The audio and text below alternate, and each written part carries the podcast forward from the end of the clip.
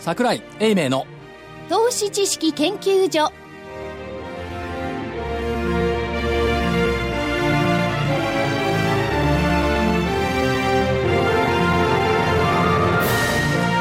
皆さんこんにちはこんにちは。投資知識研究所お送りいたします所長の桜井英明さんですよろしくお願いしますずいぶん急いで紹介してるよね。間というものがなかったねま、間がなかったねあそこでこんにちはって入るのちょっとうっかり忘れてまああ、したそうだ私ろがはい桜屋でございます。はい今週まではちゃんとスタジオにいますえ、また来週から行商ですか来週ちょっと鳥取の 方へご苦労鳥様で取ございっていまうすと。まあ南の方向ですから南か西だぞあ西かという方向だか日ら本から南に行った東京から南に行ったら小笠原で行っちゃう そう。桜井さんがだってそっちの方向に行く時は株価が上がるとかっていうなかったでしたっけ、そういうあのじ時代はね、夜につれ変わる んですよ当たり前だけど。今、今そのアノマリはない。あのまりなくなってんの。残念ながら残念ながらちょっと時代遅れになり大ました阪行こうが中へ行こうがね、上がんないもんね。上がんないね相場が悪いわよ。海越えると分かったんだけどね。しょうがねえから、グアム、グアムは行きたくないし、ハワハワイは東だし、インドネシアでも行くかな、じゃあ。いや先ほどから無駄話をしているのがはい正木さんです。よろしくお願いします。はい、よろしくお願いし私ま三井す。です。はい、すいませんど うも自分で紹介させてすいませんえー、それ で今日は4日月の木曜日1日ですからね。はいなんかすごいそうです安,、放送はね安値引きをしたらしいですね。 3月31日はそうですね。昨日昨日になりますね。はい。まあほうえー収録は31日にやってるんですけれども。はい、大引け後にあってますが、日経平均1万6758円67銭で120円29銭安となっています。引き際だけですよね、これ。ちょっとね、引き際、ずるずるっと来ちゃいましたけれどちょっと待って、2時40分ぐらいまで高かったじゃないの高かったですね。高かったあの、際どく首の皮一枚ぐらい高かったですね。つまり安値引けでしょそういうことになります去年の年末と、期末と一緒でしょあ、去年の期末もですかまあそうだから21世紀になってからねお化粧という概念はなくなったの ?21 世紀。お化粧って31日お化粧じゃないですよ、所長。まあ4日間とかね、ん2週間とかなんですが普通、うん、20日から25日ぐらいの間。でもここまで3日続落ですからね、そうあでっすねたのかなかったのかって感じじゃあです多けどね。分証券会からお化粧という言葉がだんだん消えていくんでしょうねだってない懐かんだしもいん。懐かしいのにね。でも企業サイドからしてみれば、この日に、日のですね、まあ昨日の株価株価っていうのは非常に気になるところです気よにね。なるわね。お化粧もできなくなったんだ。でき ない。いやいや、だって。ナチュラルに。企業サイドは、企業サイドは自分でお化粧はできないんですから。そうそうそう。だからね、それが揃ってもね、できなくなったんですね。すっぴんすっぴん。ですね。ですね。ね だって我々みんなすっぴんだもんね、でもね、この経済状態で、これはお化粧無理ですよ、もう。アベノミクスもダメだしね。あのー先月までの日経の私の履歴書ってまあ、あの非上場ですけど、アイリス大山の大山社長、ずっと連載をしていて、まあ、毎回毎回、眼畜のあるお言葉をお書きになっていたんですが、最終回は良かったですね、あれ。最終回もですよ。あ最終回も、経営判断は本質的多面的長期的、難しいですよ、これは。いやこういうふうに言うと ねこういうふうに言うと分かりにくいのよ、逆で考えてみる、はい本質的の反対って現象的なんですよそうですね。でしょ、はい訪れて出ている表面出ているはいはいはい表面だけを見るっていうのが現象的でしょ、多面的の反対は近視眼的なんですよまあ一面的なんです一けどね面的でもいいですよ、まあ、あるいはその強量というか狭い量というかそういう感じでしょ、俺たち見てる。いや、私禁止です けど。で、長期的の反対は短期的じゃない。はいそうすると、今の東京株式市場及び東京為替市場、はい。現象的、近視眼的、まあ一面的、短期的、ぴったりははまるよね。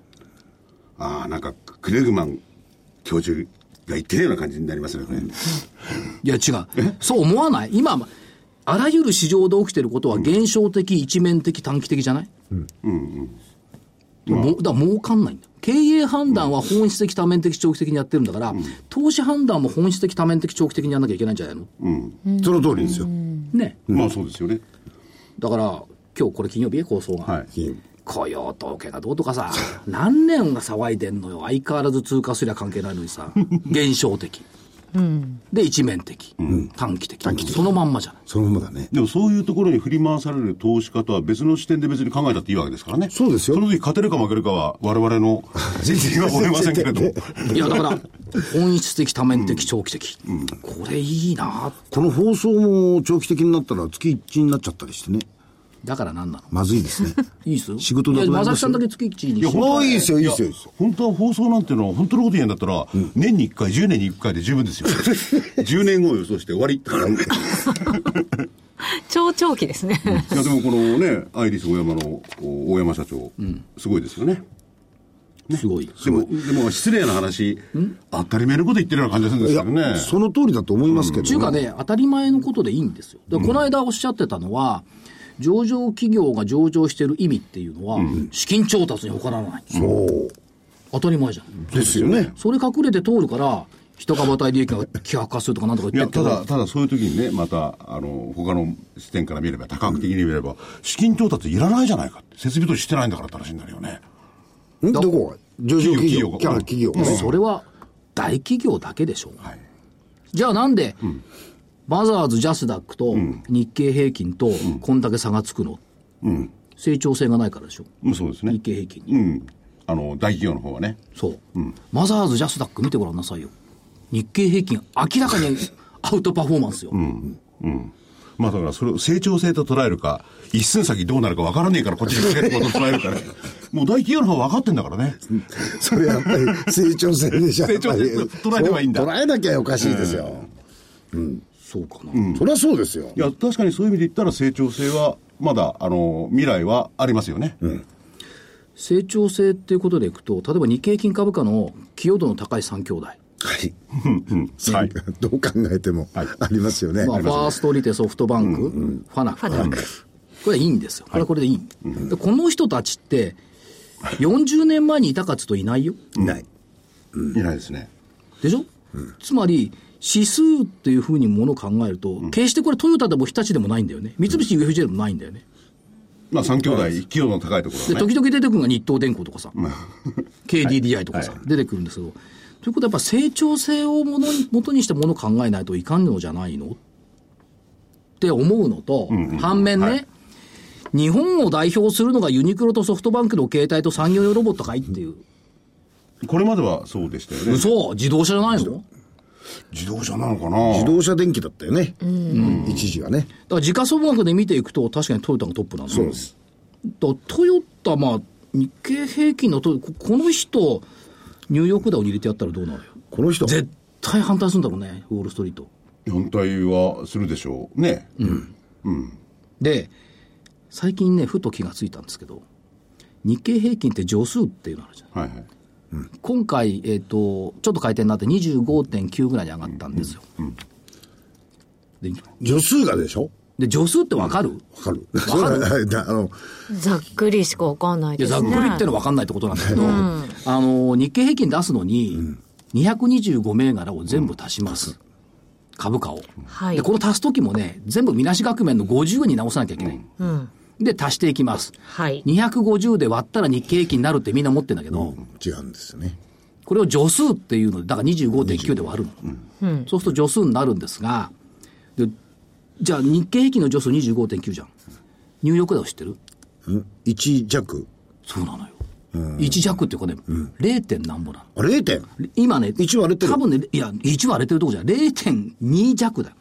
あなんかまともな感じがしますね何が嘘0点ね、 0.2 2012年段階で0.13なんぼなのよ。で、アップルが入る直前で0.15ぐらい。おアップル入って多分下がってると思うんで、つうのこれずるいんダウジョーンズがね、上数公表してないんだよ。 計算しないと出ないんだよ。公表してないのと入れ替えもあるしね。うん、で、アップル入れても、まあまあ0.2ぐらいって見ればいいかな、っていうふうに考えると、日経平均って、上げ幅よりも寄与度が少ない、絶対に、25.9で割るから。でしょ、だから例えば100円株価が上がったら、日経平均の寄与度って4円ぐら余い、円なんだ。普通に考えると、ソフトバンクの場合、ちょっとあの違うんだそうだね。でも同じように、じゃあ、えっとニューヨークダウ採用銘柄が、えっと1ドル上がると、まあ、0.2とすればね、ニューヨークダウの寄与度って5ドルどうだね。つうことは変動が高いっ高い。ていうところ、これね、意外と知られてないところでもあるんだ多分知らないと思いますよ。考えてもいない。考えてもないでしょ。でしょでかつね、その日経平均も入れ替えするんですけど、ニューヨークダウの入れ替えってすごい恣意的で、 ダメなやつすぐ外して、ね、上がりそうなやつをスパンと入れるじゃない。ということは、上げようと思っているのがニューヨークダウで、で、この寄与度がに、寄与度じゃないあの、助数が25もあったら、あ上値抑えちゃうのよ。上げようとしてないのが日経平均。でもね、これインデックスとしてね、ニューヨークダウを使ってる、ニューヨーク、あの、アメまあリ普カ通の S&P ファンドって少ないんですよね。30しかないから。とところがね、みんな S&P500 よりもニューヨークダウを重視するじゃない。見てるのはね。に日本もそうだよね、トピックスよりも日経平均、だから加重型で計算しないといけないのに、そうなっちゃってるっていう、でも見てる方はね、いくら上がってたのってね、上がったか下がったかだけ で、大体それはみんなパラレルですよね。で、ここで問題なのは、日本も日経平均の30銘柄入れ替え、2000年にあった、はいあそこまで助数10だったのよ。入れ替えをやっていきなり22ぐらいになったの、そういうことは倍になったわけそうだね助数は下がんなきゃいけないの成長株でってそういうことですよね。下がんなきゃいけないのに上げちゃったんだから、当然ハンディ追ってるから株価上がるはずがない、指数は。で、投資知識研究所らしい。らしいね。でもそれは成長株を入れたってことは、成長株の成長につれて、助数を、のマイナス要因っていうんですかね、それをすっ飛ばすことになるわけですよ、普通はね。そうじゃなくて成長株入れる必要ないんだもん。いや、いや成長しない株外しちゃうの。だから成長株とか入れてるわけでしょ。だから株価上昇するじゃん。上昇するでしょ。うんだからスピリチュア、スピリチュアとかなんだとか、そういうものって結構ある可能性のある会社を入れてるんですよね。結構ね。うん。だからそれはその助数の重しがあったとしても、はいそれを跳ね抜けて普通であるっていう考え方だと思うんですよね。うんそれは成長性だもんね。まあそうですね。例えばさ、2000 2008年9月にクラフトフーズを入れて、4年後にはクラフトフーズ除外してるからね。で、今はもうあれ、完全にビザ。ビザ。それから、まあ IBM とアップル。私、わかりました。話の腰を折るようですが、うんはいなぜこういう話を所長が振ってるか。ねえ。なんか指数は俺には関係ないって言いたい。当たり前じゃん。いあれ日経平均俺には関係ない。そういうことか。や、根拠あります よ。関係あるいや、土曜日のセミナーのテーマ、日経平均とニューヨークダウンですだから、だから勉強したん だ。それで、でもそれはどういう、じゃあね、まあ助数がある、何がある、ちょっと難しい話をしたんですけれども、じゃあどうどういう見方で、その日経平均、あるいはニューヨーク、こう見りゃいいんですかニューヨークは、個人的な考えよ。はいはいニューヨークダウは上がる指数なの。うん。日経平均は上がらない指数な の。簡単じゃない。じゃあ、戻しゃいいじゃないっていう議論があるじゃない。2000年の30銘柄入れ替えの前に戻したら、多分日経平均2万5000ぐらい。まあもうちょっといくかな。3万円弱ぐらいいってると思う。だから上がらなくしちゃってんだもん。上がらなくしちだゃっかてらるおかしいでしょ、去年ね、時価総額600兆までいったときに、日経平均2万円でしかないのよ、もちろんあの新規上場とか増資してるから、株数とか増えてるんだけど、もし時価総額600兆になったんだったら、日経平均3万8000円しなきゃおかしいの、本当は。じゃあなんかこう比べられないって感じはしますよでね。比べる意味がない、意味がない連続性がなくなってトるからピ、ックスとかで比べたらどうなんですかその前のトピックスってあ、あれはまた過重だからわけわかんなくなるんだよ、それもまた単純に比でべもそれらはれ別なにい日。経平均と大きく違った動きをしてるわけでもないですからね。ね、そうなんですよね、逆になんか出遅れてる感じがしなくもないじゃないですか。ただ通常のところで見ると、トピックスが、えーの上昇率、下落率のところを見ると、必ずしも一緒じゃないんだよね。うん、NT 倍率ってよく言うじゃないですか。まあ12.3とか14.4だったんです多少は違うわけどね。そうなんです。昔はね、NT 倍率が10割ったら買って、そうですね。 10 13かな、超えたら売り、逆にね、ありましたねってやってましたけど、だからまあ指数で遊ぶと面白いんで、あそういう話になるんですか何 それうちはそこをで指数で遊ぶというよりも、いはいもっと楽しく時間を過ごせるものを提供している会社さんに、はい今日は指数と比べちゃ悪いかな、や っぱり。ねでも楽しさっていう面では、そうね。ではご紹介しましょう東証マザーズに上場している証券コード3912株式会社モバイルファクトリー代表取締役社長の宮島裕二さんですこんにちはこんにちは。よろしくお願いしますもう楽しいですよね、ゲームやってる。えーもうゲームは私はもう本当に小学生ぐらいからやってましたんで、はい大好きですで、いわゆる1ゲームはい場所のゲームをおやりになってる会社さんなんですけども、えー改めて、えー概要からおお話しいただけるとありがたいんですが、はいえっ、と一番簡単に説明できるとすればスタンプラリーですはい、はい、あのスマートフォンの GPS を利用したスタンプラリーえーですかね、はいゲームとしてははいで、いろんな場所へ行くと、まあ、ポイントが、スタンプがもらえる。はい、まあ、スタンプがいろいろな、あの、形で、はいえーユーザーが喜ぶような形で提供されていると。はおい。も面白いと思うのは、ゲーム機の中でもってやるんじゃなくて、はいえースマホを使って自分で歩くっていうことですかね。はい。まあ、歩いたり、えー車に乗ってもいいですし、あはい電車に乗ってもいいですし、はい。移動が伴うというところそうですね。自分自身が移動するんだね。ゲームって割とこう、自宅のお部屋とかそうそう、そう電車の中とか、はい。こじんまりやってるように見えますが。旅行に行った気分になるとかね。ね、 気気分にならない。これ、本当に旅行に行くの、これ。だからこっちの方も面白いかなって、リアル感はありますいよや、ね。だから僕、全然ゲームはしないですし、子供にもさせないんですけれども、今のお話で、その社長のところの会社はそれ一本だけなんですか、ゲームって。いろんなものを作ってるんですよね、ゲームのね、ソフトもね。はい、あのーこの1ゲーム以外ですと、例えば男性向けの、はいあー恋愛ゲームであったりとかおう、あとはあの、着メロサービスであったりとかう、んいろいろやっております。あの、電車の中で指パカパカパカ動かしてるやついるじゃないですか。はいああいうゲームじゃないんですか。ああいうゲームではないですね。あれね、目の横にこう入ってきて、もう、うるさいんですよね。本なんか読んでる時に。あ、そういうんじゃなくてはい、もっとまともなやつだ。はい、まともなやつまです。ともなやつですよね。はい。確かに体を動かすんでしょこの、先ほど最初に言っ活た動的ゲーム。はい。その、なんかスタンプなんかもらうのも。はい、あの、まともだな、これ。実際に移動しないと、あ、そう、まあ、楽しくないですね。そういうことですよね。あそれは今までの僕のゲームの概念と違いますね。ありがとうございます。これやってもいいんですかこれならいいじゃないですか。いいですか体験型です。体験型でステね。ーションメモリーズという。そうそう。で、しょ世の中は子供でもなんでも外に出れば金も使うし、経済良くなるし、おそうそうそう。旅費も使旅う。費も使う。で、それだけじゃなくて、ほら、いろいろ社会勉強もするかもしれない。これが、それだけじゃないお金を拾えるかもしれない。それだけじゃない例えば、あるエリア、豊橋なんかそうですよね、豊橋祭りなんかで、豊橋行くとスタンプもらえるみたいなとこにやると、何千人っていっちゃうの。そうなんですよ。でそでごめんなさい、もう一遍最初から聞くんですけれども、はいそれどちらかというと、行動を伴うようなゲームをメインにこれまで作ってこられたわけですか。そうですね。あのーこちらの1ゲームというのは、あの、コロプラという会社が、多分日本で初めて、はいえー開始したゲームジャンルなんですけども、最近はですね、コロプラさんあんまり力が入ってないです ね。あのー黒猫とか白猫が大ヒットしてしまった。はいはいはいはい。こういう1ゲームで出た会社なんですけども、今日本のマーケットだと、こういう体験が伴う、1ゲームを真剣にやってるのはモバイルファクトリーだけだと思います。はい。これ社長、前期まで14期連続黒字じゃないですか、はいで前12月期って最高益じゃないですか、はいやっぱり1ゲームに対する人気が高まってきたって見ていいんですか、そうですね、あのーまあ、1ゲーム自体は4年前から、あのーん違うな、いや、4年前からですね、はい4年前からやってたんですけども、あのー上場して、いろいろ、あのー大きなところとのですね、コラボレーションイベントなど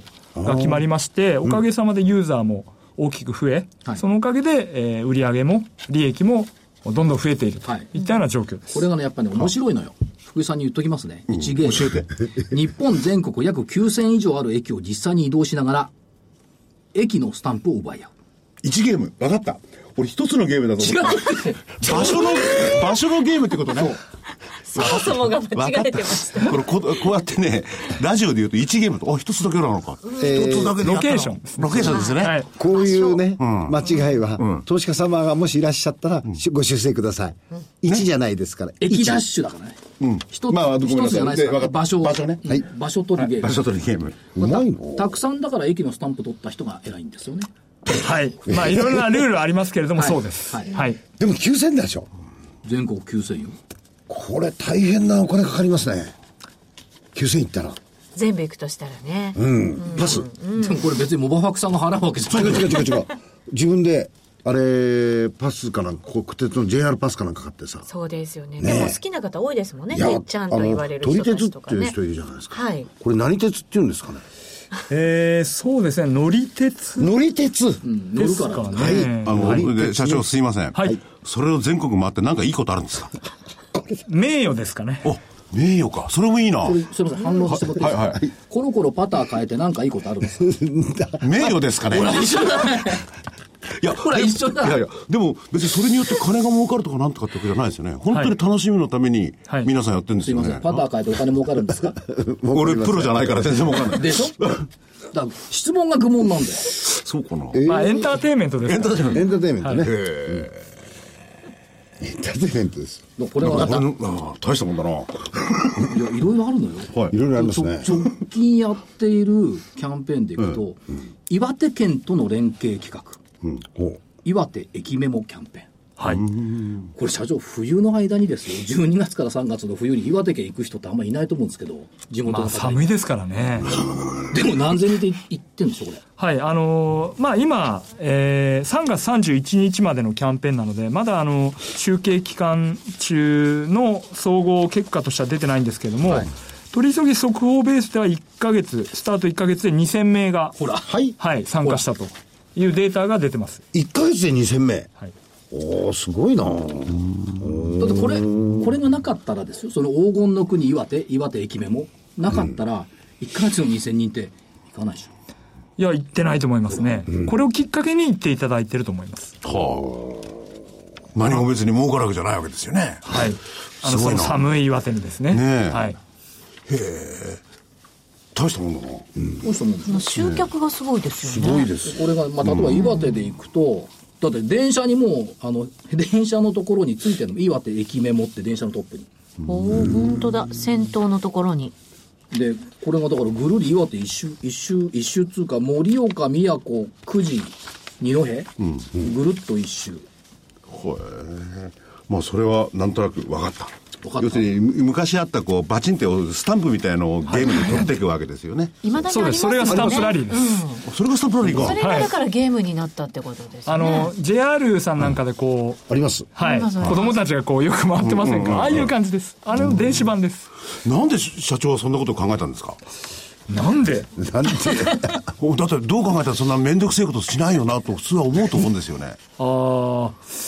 でも、あの、単純に、はあの、私は本当に小さい時からゲームに親しんでいて、ただ、一方で、ゲームって、そのスマートフォンのゲームって、そのスマートフォンの中にしかゲーム体験がないなって思ってたんですよ。だけど、この世の中には、やっぱり旅行すればもっと楽しいじゃないですか。ええだからその、それを組み合わせればもっと楽しいエンターテインメントができるんじゃないかなという考えがあって、まあ4年前に開始したっていうのはありますかねへえって言ってはあれですけどすごいですねいえいえ、まあ、はい。ゲームを作ってる人とは思えない発言だよねネットとリアルをね、しっかりこう結びつけるってだいってう。こういうことじゃ失礼ですけど私、はい子供にはさせないぐらいで僕もやってないんで妻だけやってんですよ、い、つも怒ってんですからあら。やってみたらあのねお金かけなくてもできるよえっ、とただ乗りゲームなんだね違 う、えー東京トレジャー鉄道、なんですかそれこれは東京近郊の駅で、はいえー宝探しができる宝探し。何何があるんですかはい。あのー例えばホテルの券とかですね。あとは、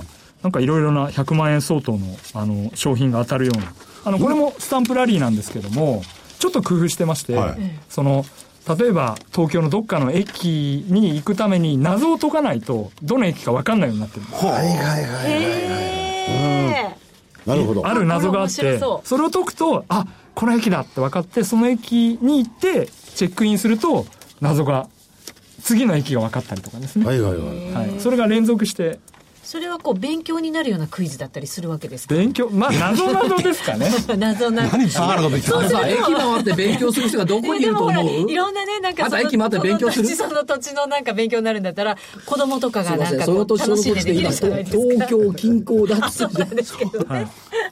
そのね謎解きっていうのはね子供は楽しんで大人だって楽しいんだから、そこに目をつけたのもすごいですそれはあれですか、あのどっかの鉄道会社と一緒になってやってるわけですあかいえ今回の東京のキャンペーンは独自でやらせていただいてるんですが例えばあの、えー駅ダッシュ」というゲームではメトロさんと組んで、はいあのそのようなあの謎解きのキャンペーンを、えーともう終わっちゃったかな、はいあメトのロさんと組むと結構大変ですよね。いやーこれ大変だったんですよ思うんですよ。 はいでしょうねだっ。て一般、すごい一大回変だっ戦たがんでね、ありますからね。かなりですね。たあ、まあ、こんなこと言っちゃあれですけど。なかなか、はい。なかなかタフなタフいいな。レースだったと。でも組みました。はい、おかげさまで、ようやく上場したおかげで組むことができました。あともう一つは、ふなっしーのお散歩日和。はい。これはふなっしーと一緒に日本全国を巡る冒険に出発。はい。えー今まであの駅を中心に撮るようなあのゲームを作ってたんですけども、まあ、たまたまですね、ふなっしーさんと、はいえーコラボする機会がありまして、まあ、いろいろお話をした結果、まあ、あの、駅じゃなくて、あの、エリアを取っていくゲームがいいんじゃないかと。いうことで、えー今回あの、エリア、なんていうんですかね、駅じゃなくて、その、駅以外の、もう本当に、歩きながら遊ぶようなゲームになってます。はい。これはふなっしーと一緒に梨の木を栽培するはい。ゲーム上でねはい。今、社長、フラッシーさんとお話ししたって言いましたよ ね。い本当に話したんですか、フラッシーさんと。えーすみません、ノーコメントと。はいいや、それに引っかかっちゃって。僕は不安なんですよ。そうなんですか。所長がくまモンですからね、ファースね。ちなみにさっきもう一回戻りますけど、はいえっ、と、東京メトロでトレジャーハント。はい。これは、えっ、と、表参道日本橋の構内、駅の構内に5枚の石板が隠されている。はい。すべての石板を集めたら、おかお宝への道を阻む関門に使用。無事突破できたらクリア。アイテそうムながんもらえでるすよ。はい。それも、ちょっとした謎解きになってまこすれ。社長、聞いていいですかはい。改札の外なんですか中なんですかそれによって交通費が変わる。そ外だよね。 これ、それ、うん外外だよねちょっで、とどこ、どこにあるんですか駅ですか石板は。それ言っちゃダ メだよ。ト。いこや、れを謎解きしてるでもね、はい。これね、メトロさんの場合はですね、一日乗車券ってあるんですよ。あ、そうかそうか、それでいけばいい。ですから、それで行くと、はいどこで降りても、大一丈夫定のです料金で持っていけるんですよはいうん、そうですよね。そうです。なるほだからこど。れ今、あの東京メトロの話してますけど、さっきの岩手なんかはね、はい。これ、地方振興ですよね。ですよね。だって人来なかったところに行くんですもん。あのーそうなんですよ。今、どうしてもやっぱりゲームって社会の害悪だみたいなね。あのこのお父さんみたいなこと言うでしょ いや、福井さんが、あの、ちょっとね、子供にはさせてないとかおっしゃってましたけど、そういうイメージがあると思うんです。ただ、弊社のゲームは、このように、えーまあ、地方創生のうち、まあ、観光ですね。観光に、まあ、貢献できているという自負がありますので、はい。ゲームが必ずしも社会外悪ではないと、はっきり言っておきたいと思います。すいません。私の認識が違ってて。謝りましあた。言い方変えると、移動型エンターテインメントって社長おっしゃってるじゃないですか。はい。まさにそういう感じ。そうですね。でもね、これ、これずっとこれでやっていくんですか、会社。次なる手は何考えようとしてるんですあーかあのーはい、それもよく聞かれるんですけれども、あのーこのマーケットって、確かにあのーコロプラが開拓したマーケットで、でただ今、日本で真剣にやってるのが、上場企業のモバイルファクトリーしかいないんですよ。で、えー全然まだモバイルファクトリー、まだコロプラ抜けてないですね、売り上げでは。はい、ですので、えーお答えから言うと、はいえ3年はこれに集中しようと思ってます。はいあーで、かつ福井さんはいね、ちょっとね、考え浅い。何がこのまま行くとですはね、い地方振興でしょんしかもスマホを使うでしょ ?O2O に入ってくるんですよ。おキーワード出ましたね。オンライントゥオフライン。スマホと現実の店舗との融合。これ社長どんな発想ですかそうですね、あのまあ、やっぱりし、なんていうんですかね、害悪だみたいなのがああありましたよね、正 直。はいで、こうガチャで儲けやがってみたいなイメージがあると思うんですけど、ガチャってね、ガチャで出すとお金払ってガチャを出すと、してる。たくさんスタンプがもらえるようもらえるんなだアねイテムになってくるね。はい。で、ただ、僕らのゲームをやってるうちに、その送客がすごいできるんだっていうのに気がついたんですよ。で、えーその、いろいろな業者さんと、こう、組むたびにですね、すごい喜んでいただける。で、えーあ、僕らのゲームって、実は、そういう社会のおー役に立ってるんだなって、その時、まあ、ある意味はじ、あの、なんとなく分かってましたけど、その、組む地方、特に地方のですね、えー自治体さんがすごい喜んでいただけるようなことがあったので、じゃあ、これは、あ上場したこともあるし、やっぱり上場企業として、金儲けだけじゃ良くないなと。だから、自分たちの存在が社会の役に立っているっていうのを、やっぱり、なんていうんですかね、そうじゃないと、会社として、上場企業として良くないなっていう思いがやっぱりあったんですよ。だからこそ、あ岩手県さんと、おーまあこれあの、副知事さんが来ていただいて、えー記者会見ややらせていただいたんですけども、基本的には無償で組ませていただいて、どんどん地方に人を送るお手伝いをさせていただこうという気持ちから、あーやってます。例えば福井さんね、我々先々週佐賀県行ってきましたけど、福井さんが佐賀に住んでるとする佐賀県の人は申し訳ないですけども、人少ないのよ。ところがこの1ゲームなんかで、佐賀駅周辺にアイテム10個とか行ったら、人来てくれるじゃん。そういうことねそうするとね、あれ、城山町だっけ白山町だっけし白白山。繁繁華街だってさ、閑散としてるわけ、泊まってくれればそこだってさ、地方振興でも人来てくれればいいわけよ。だから福井さん、東京で物事考えてるから分かんないと思う、地方に住んでたら、切実な問題だと思う、だからよ、たまに 田舎に行くと誰もいないもんね。だからで、それは今もね、社長がおっしゃったみたいに、えー、なんですか、半ばボランティアみたいな形でやってるってことなんですけども、企業はそれだけでは済まないですよね。はいで、えーそれを、ゲームをやったからといったって、あるいは地域がいろんな日本全国の自治体がですね、ええー社長のとこと組んだからといったって、直接、社長のところにお金が落ちてくるわけじゃないですよね。あーまあ利用者ながるほどあるってことはあるんでしょうけどね。はいそれはどう組んでいくんですよね、これから。その、まあ、地方とのキャンペーンを無償でやらせていただく一番大きな理由は、まあ、CSR っていうのはありますけども、もう一つのあの理由として、新規会員獲得に実はかなり役立ってます。あのこのようなイベントをやることによってですね、やはり確実に新規会員があの獲得できるんですね、ははいいそういうデータがありまして、あの結構冷静に、ええあの判断してます。今、会員さんっていうのは、まあい、差し支えなければ何人ぐらいいらっしゃるんですかえっ、と、これは、言わないですはい、すみません、非 公開で。はい。でた例えば、はいその HIS さんと組んで、地方創生観光プロモーションコンソーシアムあ、はい。触れていただいてありがとうございます。はい。これは国内だけじゃなくて国内外に知らしめるそうですね。今、あのー一応、発想としては国内だはっい、でたまんあです地が、方創生はにい寄与することが目的、あ、そうです。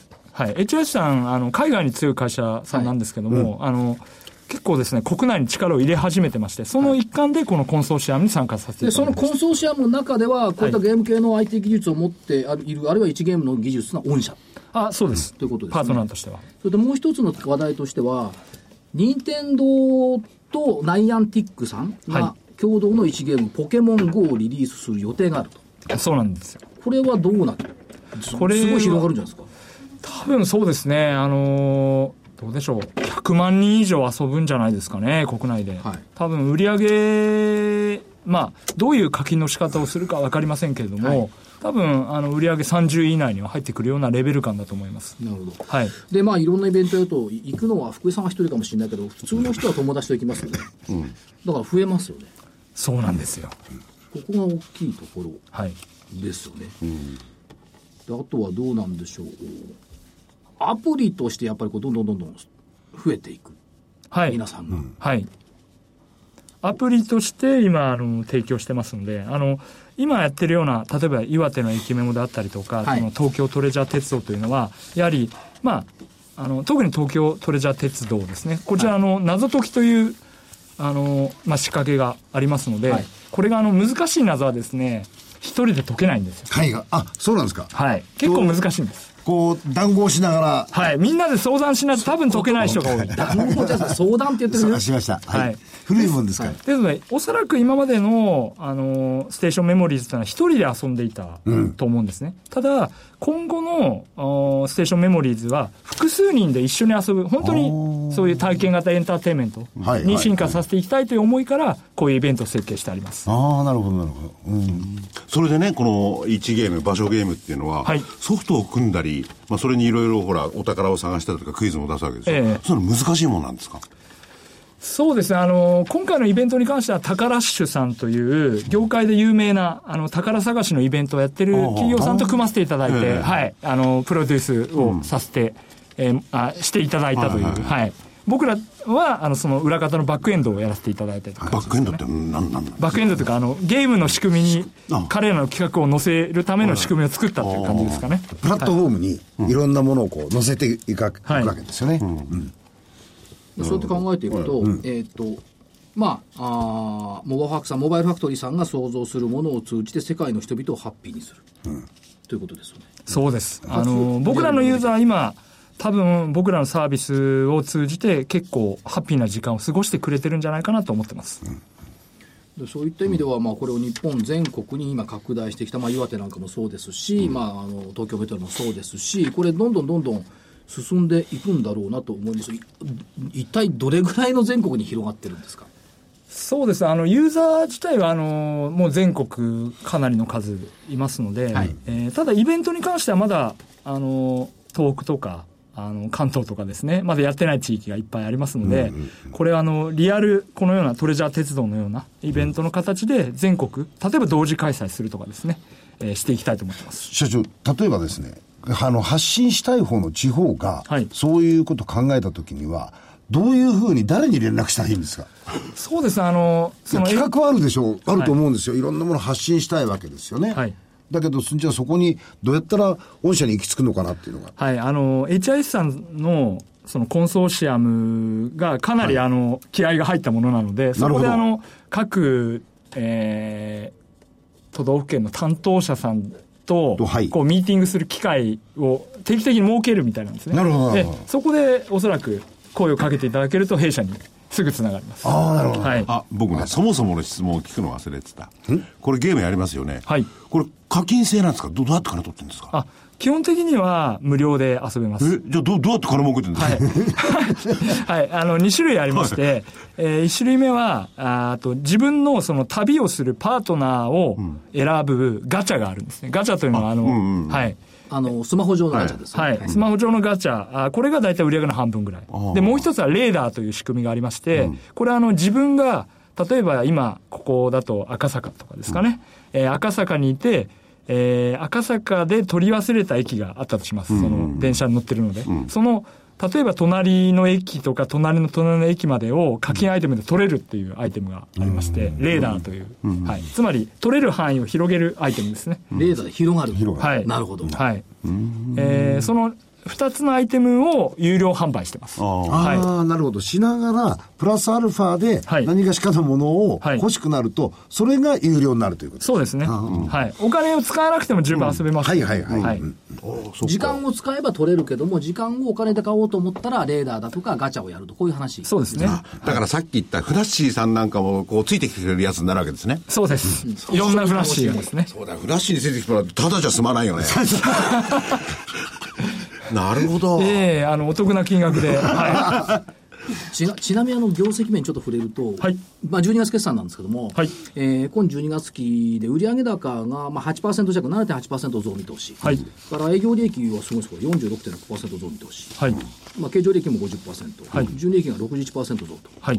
大幅になんか利益率高まってきたん上ですねがってきてますね。あのーそうなんですよ。あのーゲームの方で、男性向けの恋愛ゲームを、あの、やってるんですけれども、こちらの売り上げがどんどん減ってます。で、一方で、はい。一方で、その、1ゲーム、ステーションメモリーズを中心とした1ゲームがすごい勢いで売り上げが上がっていて、その、えー減ってる方と増えてる方が、こう合算すると一見あんまり伸びてないように見えるんですけども、えー利益率は非常に1ゲームが高いので、そちらに移行しているんで、はいなるほど、鳴らすと一緒なんですが、ウェイトが変わってきてる、そうです。なるほど、よく理解できました。そうはいということになるとその男性向けの恋愛なんとかゲームですか、それは結構コストがかかるもんだったんですねそうですね、あの非常に、 はい、それは大体どんなことをやらせるもんなんですかモテない男どもにああいえ、あのイメージはですね少、少年ジャンプの恋愛漫画です、はあああい、少年ジャンプパーに載ってる、例えば三角関係とかですね、そういう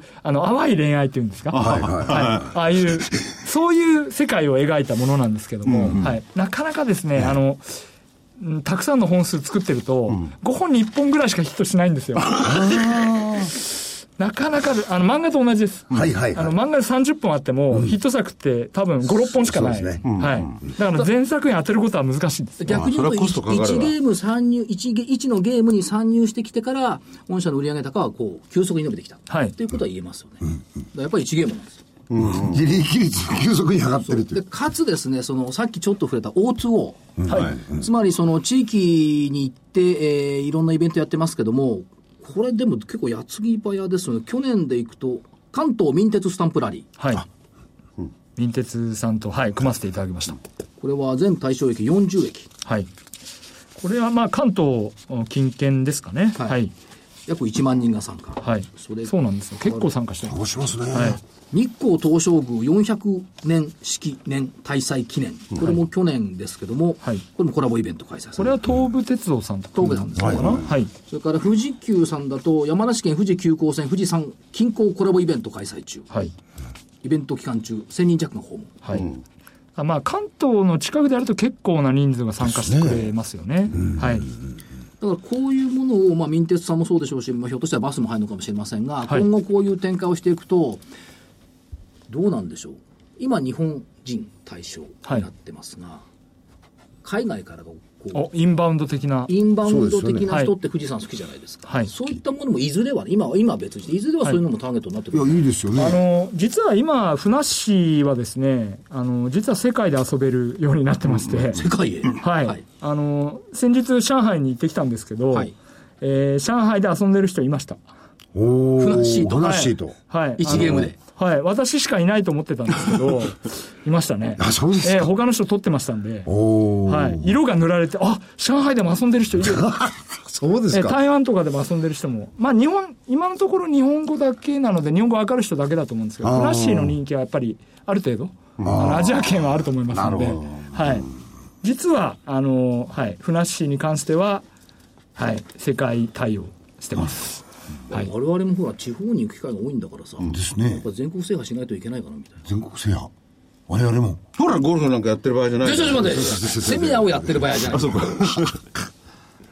今後の展開って社長の野望はどの辺にあるんですかそうですね。やはりあの、東京トレジャー鉄道が非常に好評なんですね。はいですので、このように、今まであの、やはり駅中心のある程度、あの、濃い方が参加されていたゲームだと思うんですけども、こういう謎解きであったりとか、あの、リアルさを組み合わせたゲームに進化することによってですね、えー次世代の体験型エンターテインメントに進化していきたいと、考えてます。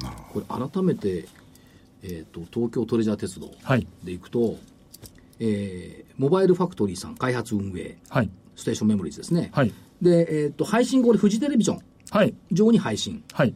で、えー、とコロプラの提供する位置情報サービスうコロプラ上に配信している位置情報連動型ゲームはい。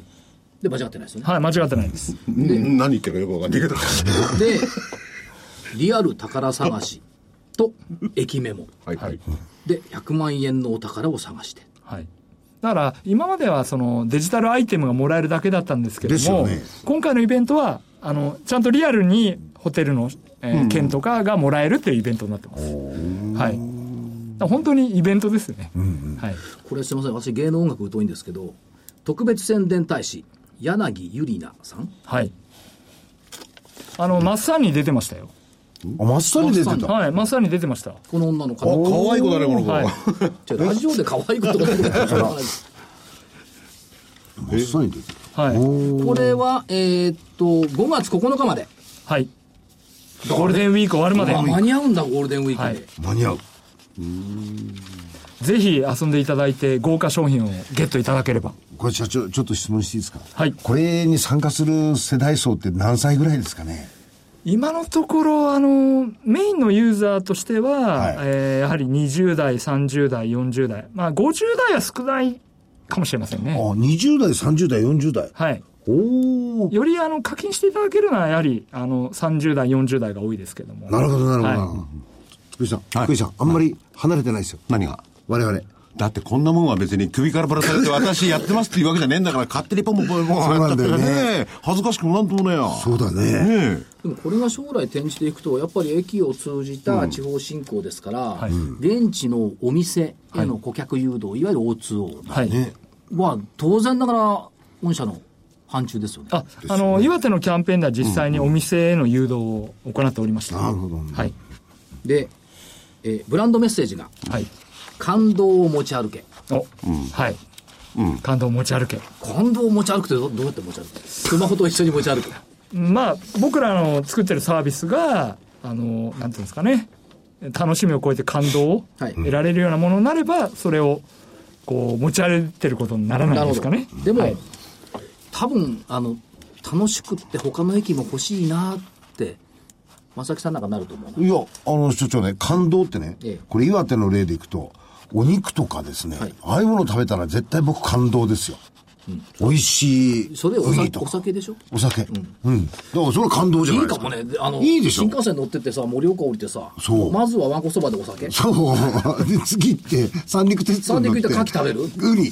あウニねで、お酒。えでもこれね、社長のところでやってるっていうのは各地域の自治体と一緒にやってると、そこの情報も非常に集まるわけですよね。地域的なそうね。ですよねはいそれ財産ですよね。そうですね。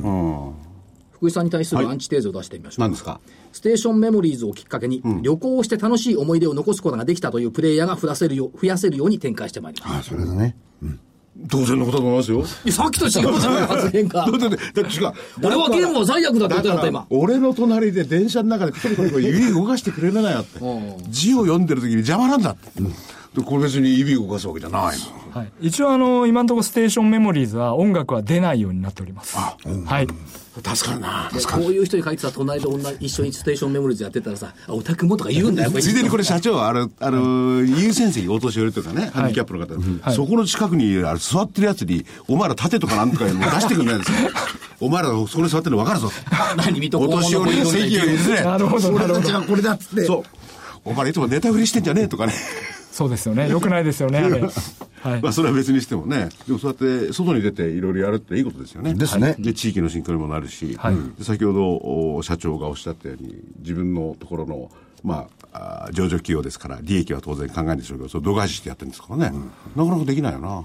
まあ度外視というかまあその新規ユーザーも増えるっていう計算があって、まあやってるってのもありますけど、ね、そ頻度ですね、やっぱり。はい、もちろん です。ええ、14期連続黒字ですから。すごいね。三方よしじゃない、五方よしぐらいになるよ。うん、すごい私よね社。長、この1のゲームを発見してからはい、人生変わりましたか、そうですね。いろんなゲーム、本当にゲームが大好きでいろんなゲームやってきましたけども、このゲームだけは本当に社会を良くすることはできると思います。はい。はい。やっぱり人のためになってる。なってる。はい。社会を良くして、利益率が高くなるから、会社を良くして、社員を良くして。これすごいです ね。そうですね。まあ、この放送を聞いてね、他社が参入してこないことを祈ります。参入障壁って高いんでしょそうですね。あのー遊んでるユーザーが、例えば何月何日にどこに行ったっていう奇跡がは、いすべてこのゲーム内に溜まっていく。んつまり、ですよねライフログが溜まっていく。これが最大の障壁ですかね。乗り換えるとゼロになっちゃいますんで。はいはいはいはいいやーラジオ日経で全国9都市やるから。9都市 全部入れてもらおうかな。あだからそれやってる方にとっては今あのね、えーチャラになるとおっしゃったけど要するに自分が動いた奇跡とかどこ行ったら全部わかるわけですもんね、はいそのどんどん溜まってきますそれは大きい宝物ですよ、その個人のその人生にとってもね、でだか記録として残るわけでしょ、あ、すべて残ります。スマホ上に。ら乗り換えたらだからなくなっちゃう思い出そのものなんですそよ、ういうこね。とですね。はい。だってアルバムって捨てられないでしょ。そうですはい。それと同じです。なるほど。だから感動を持ち歩ける。あ、なるほありがとうございます。そういうことです。こか。ちょっと話が長引いてあと1分しかわかりましすた。この方々最初あんだけゲーム嫌いだとかなんとか言って、すいませんけどね、あの、残り1分までだから喋られた俺社はこ長れは初めてだと思うんですけど。俺はえあと1分しかないのもうないよもう終わりあら、あと1分とか1分30秒。おお知らせもできじゃなあかったこれ、どうするんですか何がで社長最後に一言。はい。はい。えー感動を持ち歩け。はいわかりまはしい。で、えっ、と、あと1分あるんで、 1分ですねちょうどえ1っ、分、と、来週の日経平均の見通しを最後に行きますが、予定で行くと、まあ、金曜日もここには雇用統計っていうのがあって、えっ、と、来週は何がポイントかっていうと、ほとんどないんですよね。8日の金曜日が S q といったところと、7日の木曜日は私おりませんので、た。あ、またいないんです鳥ね。取行くんだり、今度鳥取の一ゲームも考えてもらう。はい。と行ってまいりますということで、日経平均の見通し先週と一緒、えー下が1万6585円3月 S q 値上が1万7684円2月2日の窓開け水準というところで、まあ、1万7000円を挟んでの動きそうですよね。というふうには見ているんですけどねお知らせいけるえーお知らせさ、えー桜井英明の投資研究所4月号、えー、31日発売英明流じっくり投資借りもできるデイトレ投資術を徹底的に解説する、えー投資パラダイムの変化に対応するにはじっくりデイトレ投資法だということで、えー英明所長に、えーじっくりじっくりデイトレのこれノウハウ難をし語いってじいっただくきりますというデイトレってすごい難しかったです難しいよね。難しいですよね改めて見てみると面白いよねね改めて見てると面白いです非常にはい難しいやつでということでなんかあっという間に時間になってしまいましたすね。結構おじさんも1ゲーム好きということがよく分かりました私わはかりました。面白いよこれ面白いです。全然前半と発言がいやい違 やううちうちの妻にこれをやることを勧めてそうですねちから出てってもらおう素晴らしいアイデア今日、本日のお客さん、モバイルファクトリーの宮島裕二さんでした。ありがとうございましたありがとうございましたありがとうございました。